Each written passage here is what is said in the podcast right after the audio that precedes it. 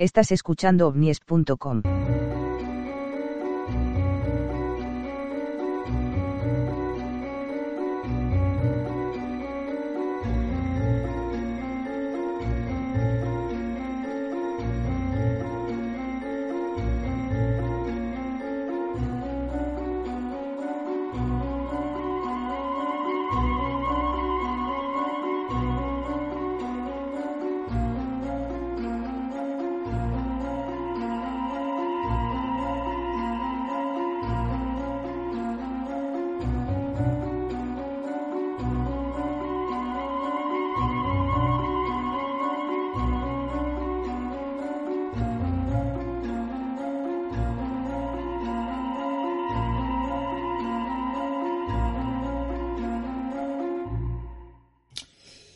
buenas tardes, bienvenidos y bienvenidas a este último programa de este año 2022.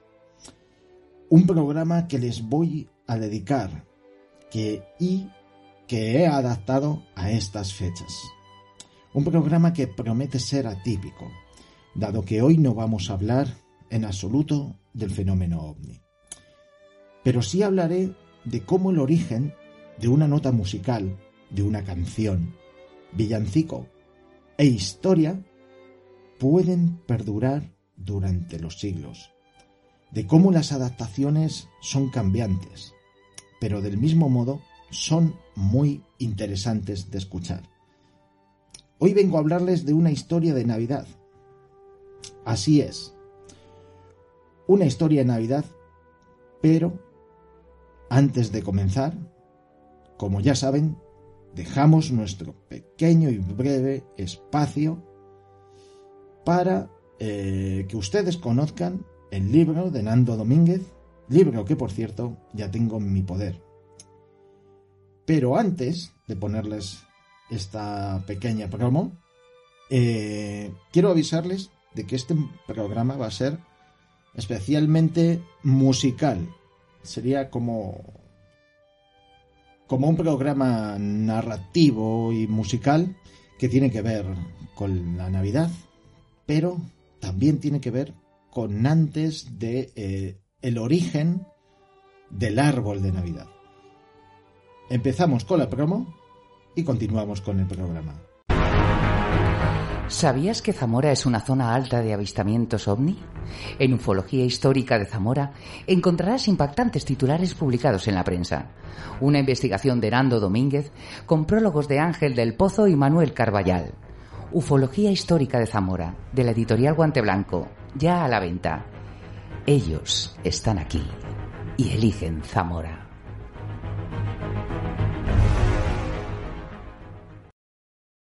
Ya estamos en diciembre de este año 2022. Un año que se acaba, un año más viejos. Sin embargo, si hay algo que tiene en especial estas fechas festivas, no es otra cosa que ese retorno emocional hacia la infancia. Fuera como fuese. Algunas personas lo recordarán como épocas más felices, otras personas como épocas más tristes.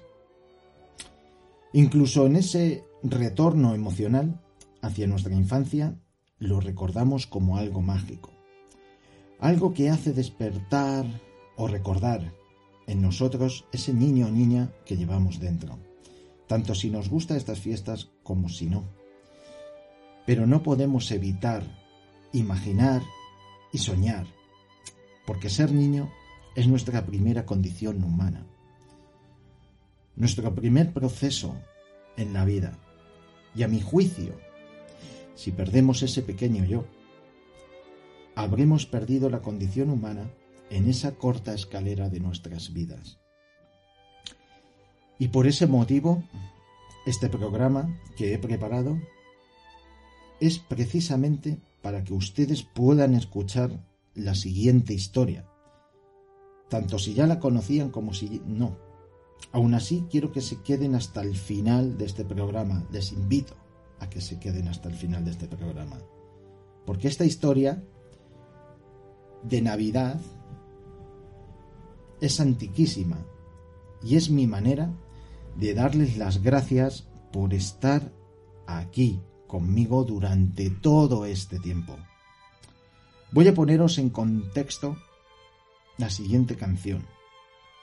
La siguiente canción pertenece a Tarja Turunen, antigua miembro de un grupo que me encanta, Nightwish. Un grupo finlandés que hace una música estilo folk metal, en el que Tarja seguiría su andadura musical por separada. Un 17 de noviembre del 2017, del disco llamado De Espíritus y Fantasmas, partidura para una Navidad Oscura, sacaría un tema que me llamó la atención por su historia. Pero para que ustedes se introduzcan en este acompañamiento de este último programa del año, quiero ponerle la canción, quiero que lo escuchen porque no solamente es una canción, sino es una canción muy antigua, con mucha historia y además la adaptación es espectacular. De modo que escuchen esta villancico popular.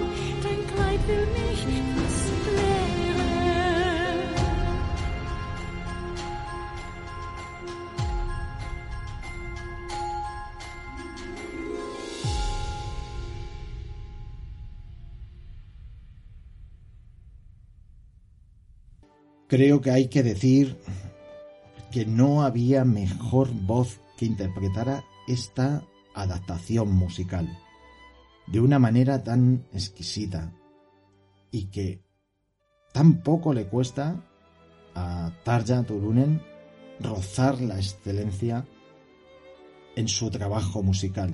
Si no la conocen, les acompaño que, que escuchen más de este, de este grupo porque es espectacular. Bueno, más allá de esta canción, vamos a remontarnos a la historia de esta canción y sus orígenes. Porque lo importante de esto son los 400 años de antigüedad de esta canción y de cómo ha perdurado, cómo se ha adaptado a los tiempos durante estos cuatro siglos. La traducción de la canción dice lo siguiente. Vamos a hacer la traducción en castellano. O Tannenbaum, o Tannenbaum, ¿con qué fidelidad floreces? A través del calor del verano y el frío del invierno, tus hojas están verdes y todavía florecen. O Tannenbaum, o Tannenbaum, ¿con qué fidelidad floreces? O Tannenbaum, o Tannenbaum, ¿con qué placer te veo? Cuando los días de invierno son oscuros y tristes, nos traes la esperanza para todo el año. O Tannenbaum, o Tannenbaum, ¿con qué placer te veo? O Tannenbaum, o Tannenbaum, llevas un mensaje alegre que la fe y la esperanza florecen siempre, para traernos la luz en la oscuridad del invierno. O Tannenbaum, o Tannenbaum, llevas un mensaje alegre. O Tannenbaum significa o abeto en alemán. O Tannenbaum se remonta a una canción del siglo XVI que fue incorporada por Melchior, Frank en un Kauflied y que a comienzos del siglo XIX se difundió como una canción popular en Silesia.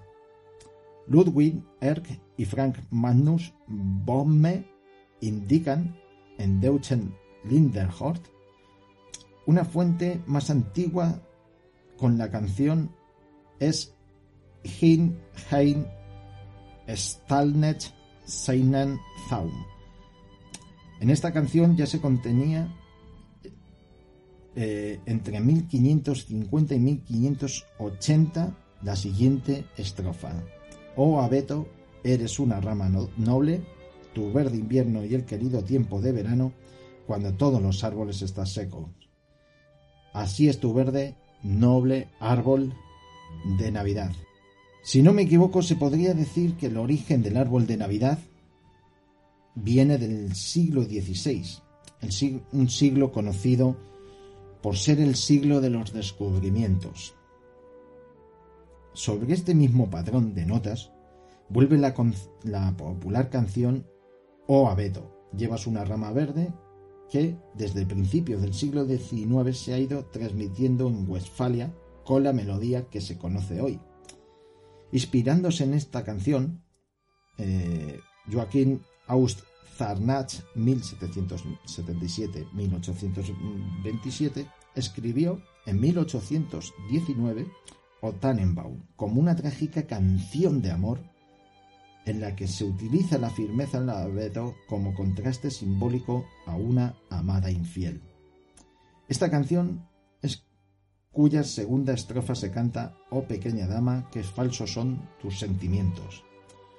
Puede encontrarse hoy en día en el cancionero general alemán para estudiantes.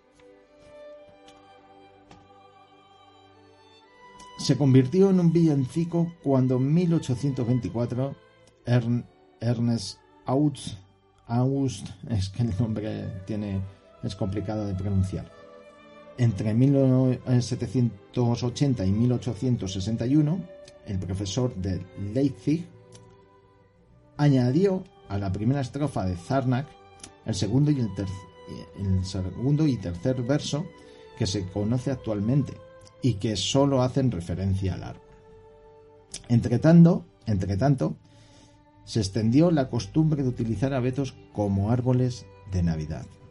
El segundo verso de la canción era originalmente Qué fieles son tus hojas, puesto que la canción de amor representaba un contraste entre la fidelidad del árbol y la, infidelidad de la amada. Al principio permaneció igual que el villancico de Aust, pero en el siglo XX se conoció más con el, con el verso de Qué verdes son tus hojas, donde ya había aparecido antes de 1799 en Viva el ayudante del carpintero, y que se hizo popular precisamente con la canción estudiantil Lauriger Horatius.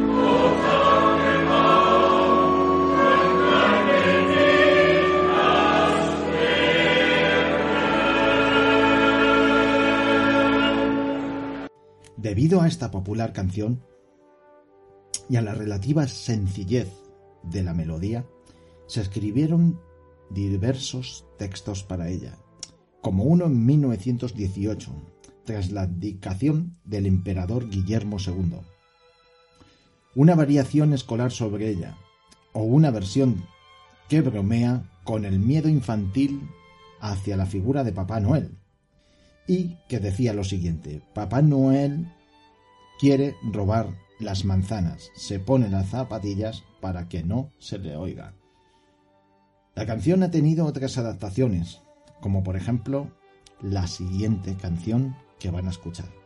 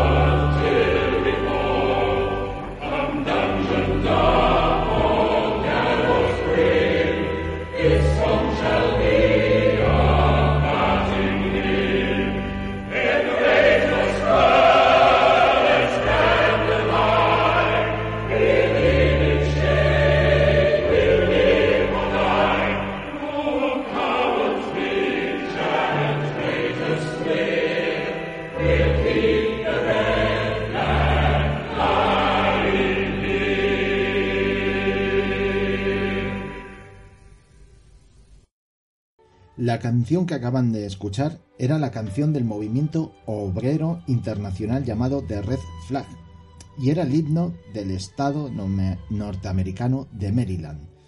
También es un himno de la Universidad de Nankai, Tianjin, República Popular de China. Y el himno, escuchen esto, del Chelsea Football Club, equipo de fútbol de la Premier League. En un libro titulado La invención del árbol de Navidad, el ensayista Brett Branner habla de los diversos países y anécdotas que se disputan del origen de esta tradición, tanto Estonia como Letonia como Alemania.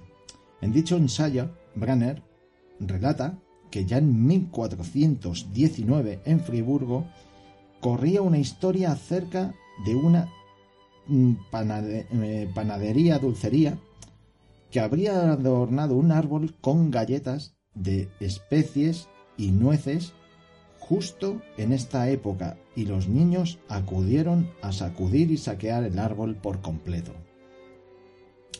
Otra historia cuenta que las primeras ilustraciones que se conocen en las que aparece el pino decorado con velas son unos dibujos en los que aparece Martín Lutero, entre su familia con un árbol de Navidad de fondo. Sin embargo, como estas ilustraciones fueron realizadas en una fecha posterior, no se consideran una prueba fehaciente.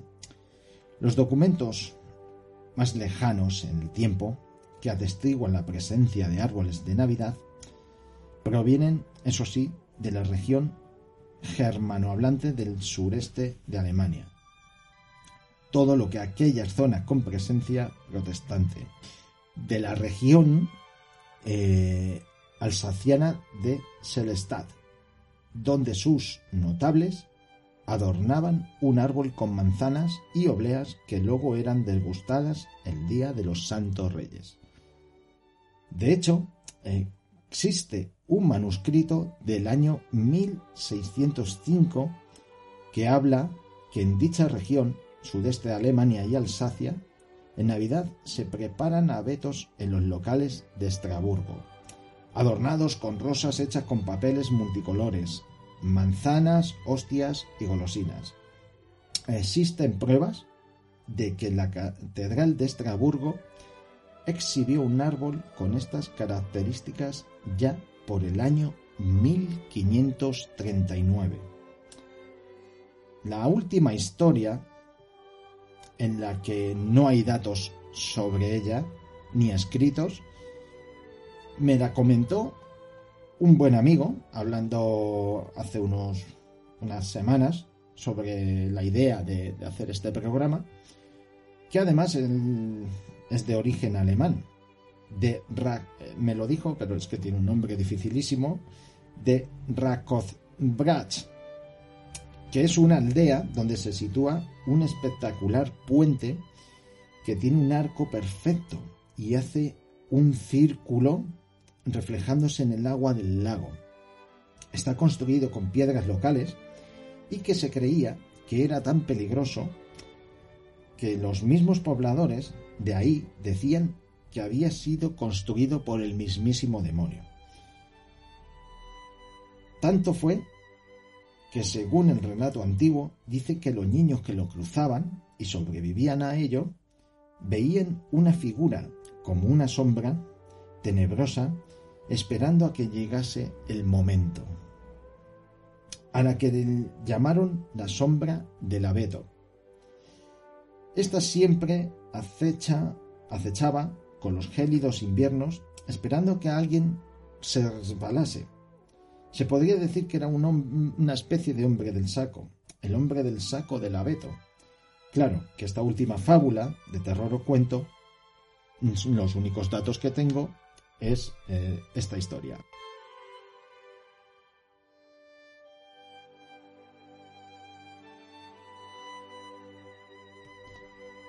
música, canciones, poemas, escritos e historias que han perdurado durante cuatro siglos, siendo adaptadas de época en época, desde villancicos hasta canciones de uso político, uso de movimientos estudiantiles, sin duda el origen de algo que permanece en nuestros oídos, en nuestra imaginación,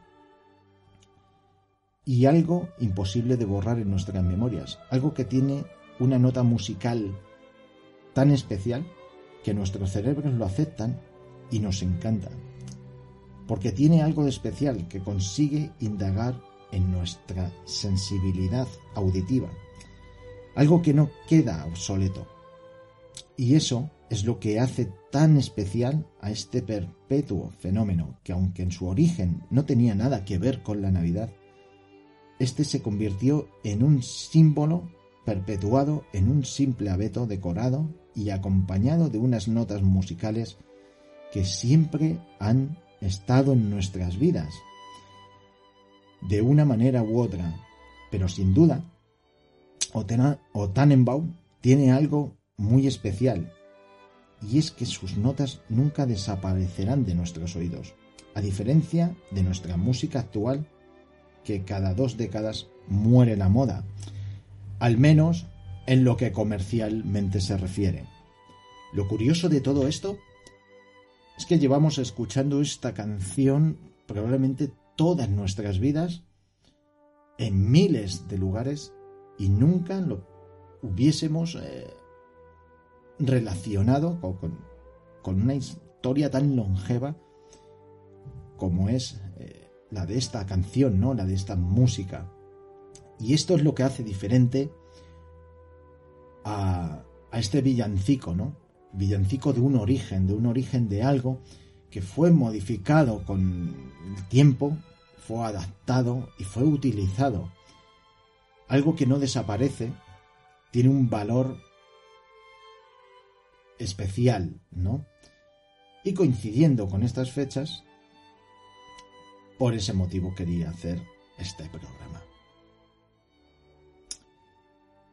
Para despedir precisamente este programa, al menos en este año 2022, quiero agradecerles por haber estado aquí escuchándonos durante todo este año, por estar ahí al otro lado de este micrófono, escuchándome con mis errores y mis aciertos. En el año 2023 seguiremos aquí, hablando de ufología. De modo que solo deseo que les haya gustado este programa y eh, bueno, y felices fiestas a todos y todas. Y que el mismo sentimiento y aprecio que se tienen eh, durante estas fechas se lo transmitáis durante todo el año a vuestros seres queridos. Porque son momentos, digamos, difíciles, momentos de demasiada presión y demasiado odio que escuchamos en las redes sociales y digamos darle cuartel a eso durante un mes por ser unas fechas indicadas no es suficiente. Tenemos que cambiar y tenemos que hacerlo durante todo el año. Porque esto es tan solo una fecha. Y lo demás es toda una vida. Felices fiestas y hasta el próximo programa. Y con esto acabamos. Un saludo.